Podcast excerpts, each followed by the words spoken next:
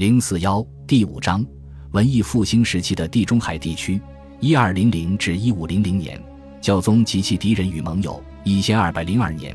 一位博学的隐修士约阿吉姆在他的出生地卡拉布里亚去世了。他的著作是中世纪晚期最有影响的著作之一。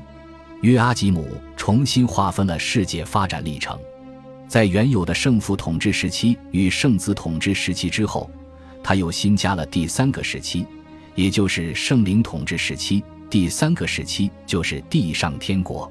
根据他的计算，人类即将走向第二个时期的结束。一二百六十年将是向第三个时期转变的年份。这一年，善恶之间爆发里程碑式的战斗，反基督者将会现身。随着这些著作的传播，人们对世界末日的兴趣越发浓厚。这些文本当然可以有很多种阐释，所生发出来的观点，随着一千二百六十年的到来和过去，也产生了巨大的影响。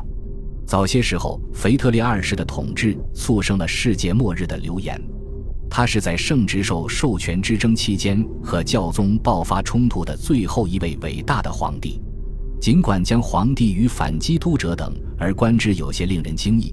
但是腓特烈的一些言行似乎能够佐证这一点。他有一半的西西里血统，并且在西西里长大。腓特烈不仅仅继承了日耳曼的贵族传统，他将西西里世界性的文化化为己用。他的宫廷中有很多伊斯兰学者、占星家和珍禽异兽，据称还有奇怪而残酷的人体实验。尽管没有证据可以证明对腓特烈教义怀疑主义或者异端的指控，但腓特烈并非通过武力，而是通过与苏丹谈判，赢得了那场十字军中仅有的险胜。那时候他还是一名被开除教籍的人士。他在西西里岛上对穆斯林十分宽容，使大批穆斯林移居到卢切拉平原。并且在距罗马不足二百英里的地方建立了一个能够坚持自己全部习俗和宗教信仰的异教徒殖民地。皇帝做出这种行为所引起的冲击尤为剧烈，因为传统上，皇帝在与教宗冲突时的合法性就在于他是基督教世界的世俗守护者。但这并非没有先例，在某种程度上，腓特烈二世的这种形象都是精心宣传的结果。而这种宣传很可能就是教宗授意的，在教宗的眼中，腓特烈远不只是一位不羁或者邪恶的统治者。红胡子腓特烈一世已经使皇帝与教宗之间逐渐升级的冲突越来越多地发生在意大利，也就是教宗权力中心附近。他的儿子亨利六世与西西里女继承人康斯坦斯的婚姻，不仅预示着对教宗更大的压力，而且完成了对罗马的包围。此番前景对教宗威胁巨大，他们从一千一百九十四年亨利的儿子腓特烈出生之时就开始竭尽所能阻止他同时继承两大领地，因此，腓特烈在能够对自己的行为负责任之前，就具有巨大的政治重要性。腓特烈的少年时代恰逢在教宗史上最有能力并且最富经历的教宗之一英诺森三世担任教宗的时期。英诺森不知疲倦地在基督教世界扩大教宗的权力和影响，干涉英法之间激烈的政治冲突，接受全欧洲统治者的敬意。然而，神圣罗马帝国的未来依然是最重要的议题，而他施加的影响并不能令人满意。一千一百九十七年，经过两次选举之后，英诺森首先和威尔夫家族的候选人布伦瑞克的奥托结盟。但是他最终和霍亨斯讨分家族的士瓦本的腓力议和，因为他才是更受欢迎的神圣罗马帝国皇帝候选人。当腓力被刺杀之后，英诺森重新支持奥托，条件是要保证教宗的独立。但当奥托完全不顾这些保证，甚至开始在意大利进行劫掠的时候，英诺森只剩下一个选项：支持腓特烈，支持他取代奥托成为神圣罗马帝国皇帝。因此，尽管教宗倾尽全力，仍未能阻止腓特烈将帝国与西西里联合。英诺森最终取得的成果就是对西西里的临时控制，因为腓特烈的母亲康斯坦斯指定教宗作为腓特烈该领地的监护人，并且承诺中意大利地区为独立的教宗国，这个政治承诺最早是奥托做出的，后来腓特烈又加以承认。他比指定教宗为监护人具有更重要的政治意义。一二百二十年刚加冕的皇帝回到意大利，这里已经成了他的基地。几年之后，教宗最担心的事情发生了。腓特烈的主要目标是要在西西里重新建立秩序，然而很快他就把注意力转向了意大利北部城镇，并且于一千二百二十六年在克雷莫纳召开了一次帝国议会。目的是重建帝国在这一地区的权利。这一行动迫使这些城镇重新组成伦巴德同盟，反抗腓特烈的干涉。而伦巴德同盟最早就是为了反对腓特烈二世的祖父红胡子腓特烈一世而成立的。绝大多数的城镇都公开反抗腓特烈，后者被迫让步。直到这时候，腓特烈才不得已履行参加十字军的诺言。但是，当他从十字军的行动中回来的时候，才发现，他的敌人不仅仅是那些城镇，而且还有新的教宗格里高利九世，教宗英诺森三世的侄子。格里高利九世在反对腓特烈二世的问题上毫不退让，趁腓特烈参加十字军不在西部的时候，他削弱了腓特烈对西西里的控制，而且还巩固了半岛北部反对腓特烈的同盟。在腓特烈余下的生命中。他几乎不断陷于意大利北部和中部的冲突之中。格里高利九世去世之时，腓特烈不断威胁罗马，试图影响教宗选举。随后两年中，教宗一直处于空缺状态，而最终当选的教宗英诺森四世几乎比格里高利还要坚定地反对腓特烈。新的教宗很快逃往里昂，宣称腓特烈对罗马的压力危及了这座城市的安全。在里昂，他召集了一次大公会议，在这次会议上罢黜了腓特烈的皇帝职位。腓特烈在意大利北部仍然难以取得军事上的胜利，而为了支持这场战争，西西里承受的战争负担引起了当地人们的不满和暴动。一千二百五十年，随着腓特烈二世的去世，他的功业几乎瞬间瓦解。在他三个存活的儿子中，只有私生子曼弗雷德有能力继续维持霍亨斯陶芬家族在西西里的统治，并且可以在意大利其他地区反对教宗。他于一千二百六十六年在战争中败于安茹的查理一世，在贝内文托被杀。一千二百六十八年，腓特烈的孙子康拉丁在塔里亚科佐战役中战败被杀，霍亨斯陶芬家族的统治走到了尽头。同样。很大程度上，帝国在意大利的活动也就此结束。直到半个世纪以后，另一个皇帝亨利七世才自信有能力发起另一次在意大利的征服战争。尽管他有大批军队，并且在意大利引发了很大的混乱，但是他并没有机会建立长久稳定的权利。他在征战途中去世，这使这场战役戛然而止。另一位皇帝巴伐利亚人路易四世在十四世纪二十年代与教宗爆发了更为激烈的冲突，但那时意大利已经在这场冲突中处于次要地位，而且教宗和皇帝的冲突在欧洲政治中也越来越边缘化。在某种程度上，腓特烈最严重的错误就是将意大利北部作为冲突的舞台，对西西里资源稳定的控制给了他机会。使他持续对意大利北部造成威胁，因为仅依靠德意志的资源，皇帝不可能对这一地区构成持续的威胁。而且，尽管对于一位秉承了帝国传统的皇帝来说，这种行为是非常自然，甚至是不可避免的，但是他重申帝国在这一地区的权力的决定仍不合时宜。这不是数个大国之间的条理分明的冲突，在伦巴德地区。腓特烈对抗的是反复无常的独立的政治势力，他们饱受内部派系斗争的折磨，即便有意，也无力形成稳定的政策或者同盟。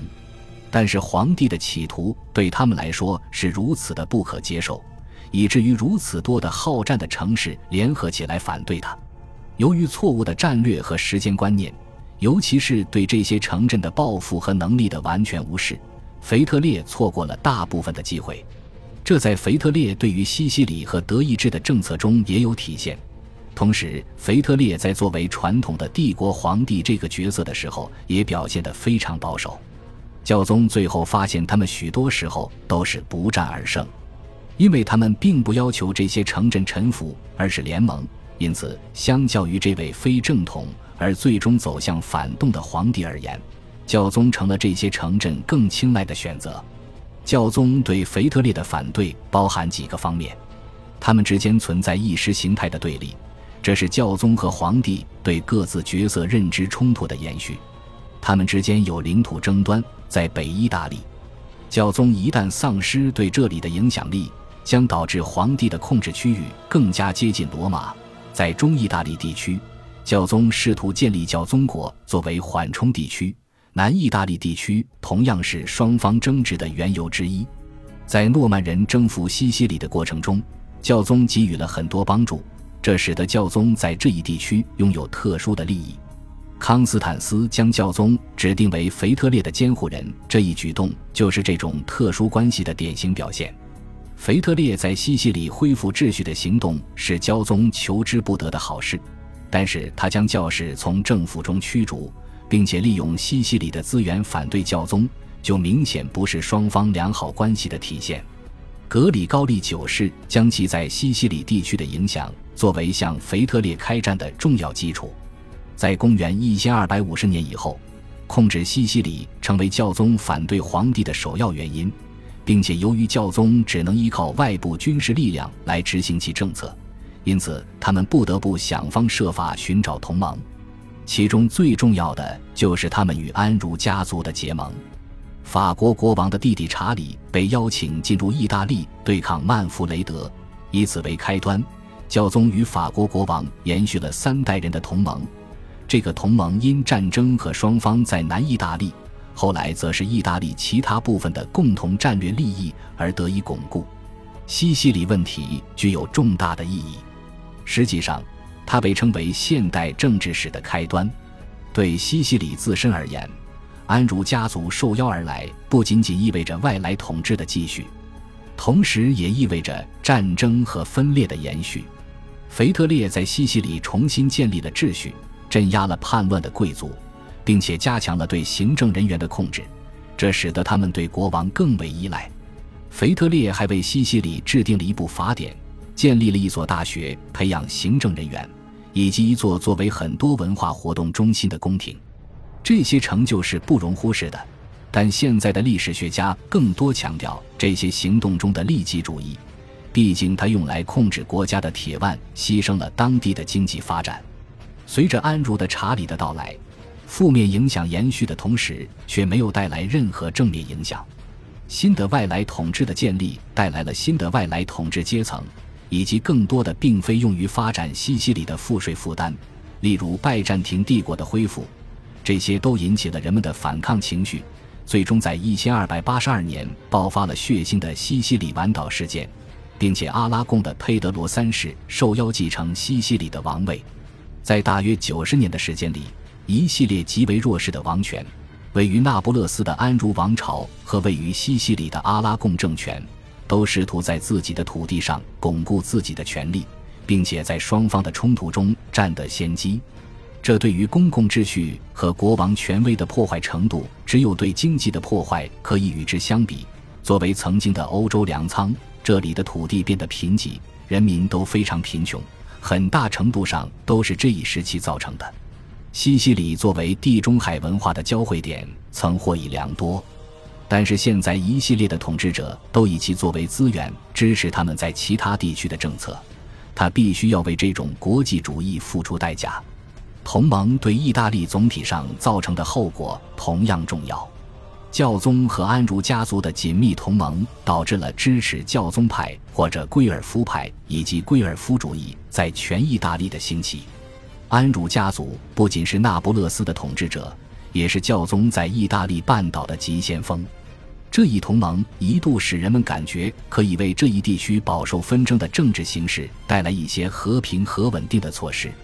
但是事实并不如人所愿。而安茹家族和阿拉贡先后进入意大利的一个更严重的后果是，之前一股外国势力。神圣罗马帝国皇帝在意大利的利益和主张被两股其他势力取代。这两股势力看起来更现代，某种程度上，欧洲的未来就在这两股势力身上。十五世纪末，当法国和西班牙先后入侵意大利，并且在随后三个多世纪中剥夺了意大利的独立时，他们其实仅仅是在重申由十三世纪最初的那些利益发展而来的主张。就此而言，发生在十三世纪后期的一系列事件，既是意大利陷落这一重要转折的前提，又是其某种程度的预言。对教宗而言，这个同盟同样是重要且影响深远的。如果教宗不想完全成为罗马和中意大利贵族压力下的玩偶，一个强大的盟友是绝不可少的。然而，教宗为不断卷入盟友的军事行动付出了巨大的代价。十三至十四世纪一个显著的特点就是军事花费的大幅提升，而教宗成为最早体验这一变革的欧洲领导人之一。开始于英诺森三世时期的行政体系的改革以及教宗对教会控制的加强，很快就面临了严峻的挑战。一个解决方案是给予某些战争特殊的地位，例如十字军，这给予了他们道德支撑和宣传价值，以及从教士那里征税的权利。把针对基督教世界教宗反对者的战争称为十字军运动，并不是新发明，但是这一习俗在教宗安如同盟的背景中达到最高点，这也使教宗容易受到滥用十字军运动的指责。这个同盟更严重的后果是使教宗越发依赖法国，不仅仅有作为在意大利的安茹家族的后台的法国国王，还有进入教廷的法国人。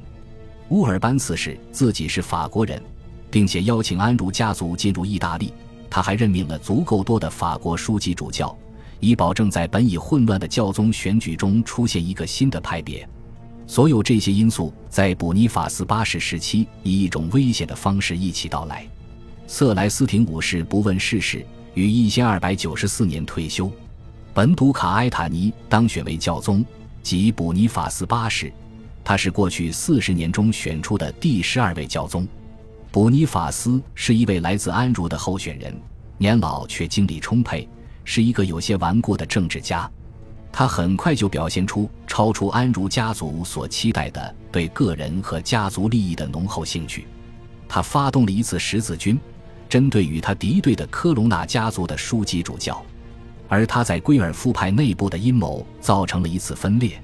这些都使他的同盟者与他疏远或者感到窘迫。但是他在和法国国王美男子腓力的关系中棋逢对手，而导致他们冲突的是税收问题。卜尼法斯和腓力之间的冲突将在下一章中讨论。在这里必须提及的是。这次冲突的后果对教宗而言是极其严重的，并且直接导致了教宗放弃罗马，前往阿维尼翁。意大利作为教宗的驻地过于不稳定，在十三世纪接下来的七十年中，教宗试图通过逃离这团灾害性的政治泥沼以获得和平，并且从远方控制教宗国。然而，政治活动是这一时期的唯一亮点的假设是错误的。随着托钵修士的兴盛，教宗还将成为这一时期最具有活力的复兴运动的领导者。圣方几个的理想，尽管他不如圣多明我的理想引人入胜，但影响同样深远。在英诺森三世及其继任者的鼓励下，为改革和复兴提供了突击队。他们精力充沛地寻求与异端进行战斗的机会，尤其是在城镇地区。这也被视作在意大利。教宗的控制是必不可少的一个原因。这种情况下，严格区分教宗的政治活动和宗教活动过于武断。如果教宗想要继续保有其行政和教牧的权利，对在城镇地区执行宗教活动的主教和教士的控制的话，其政治权利是必要的。以此判断，比起整个十三世纪一三零二至一三零三年的冲突最后导致的戏剧性结果。对教宗国来说更具灾难性。恭喜你又听完三集，欢迎点赞、留言、关注主播，主页有更多精彩内容。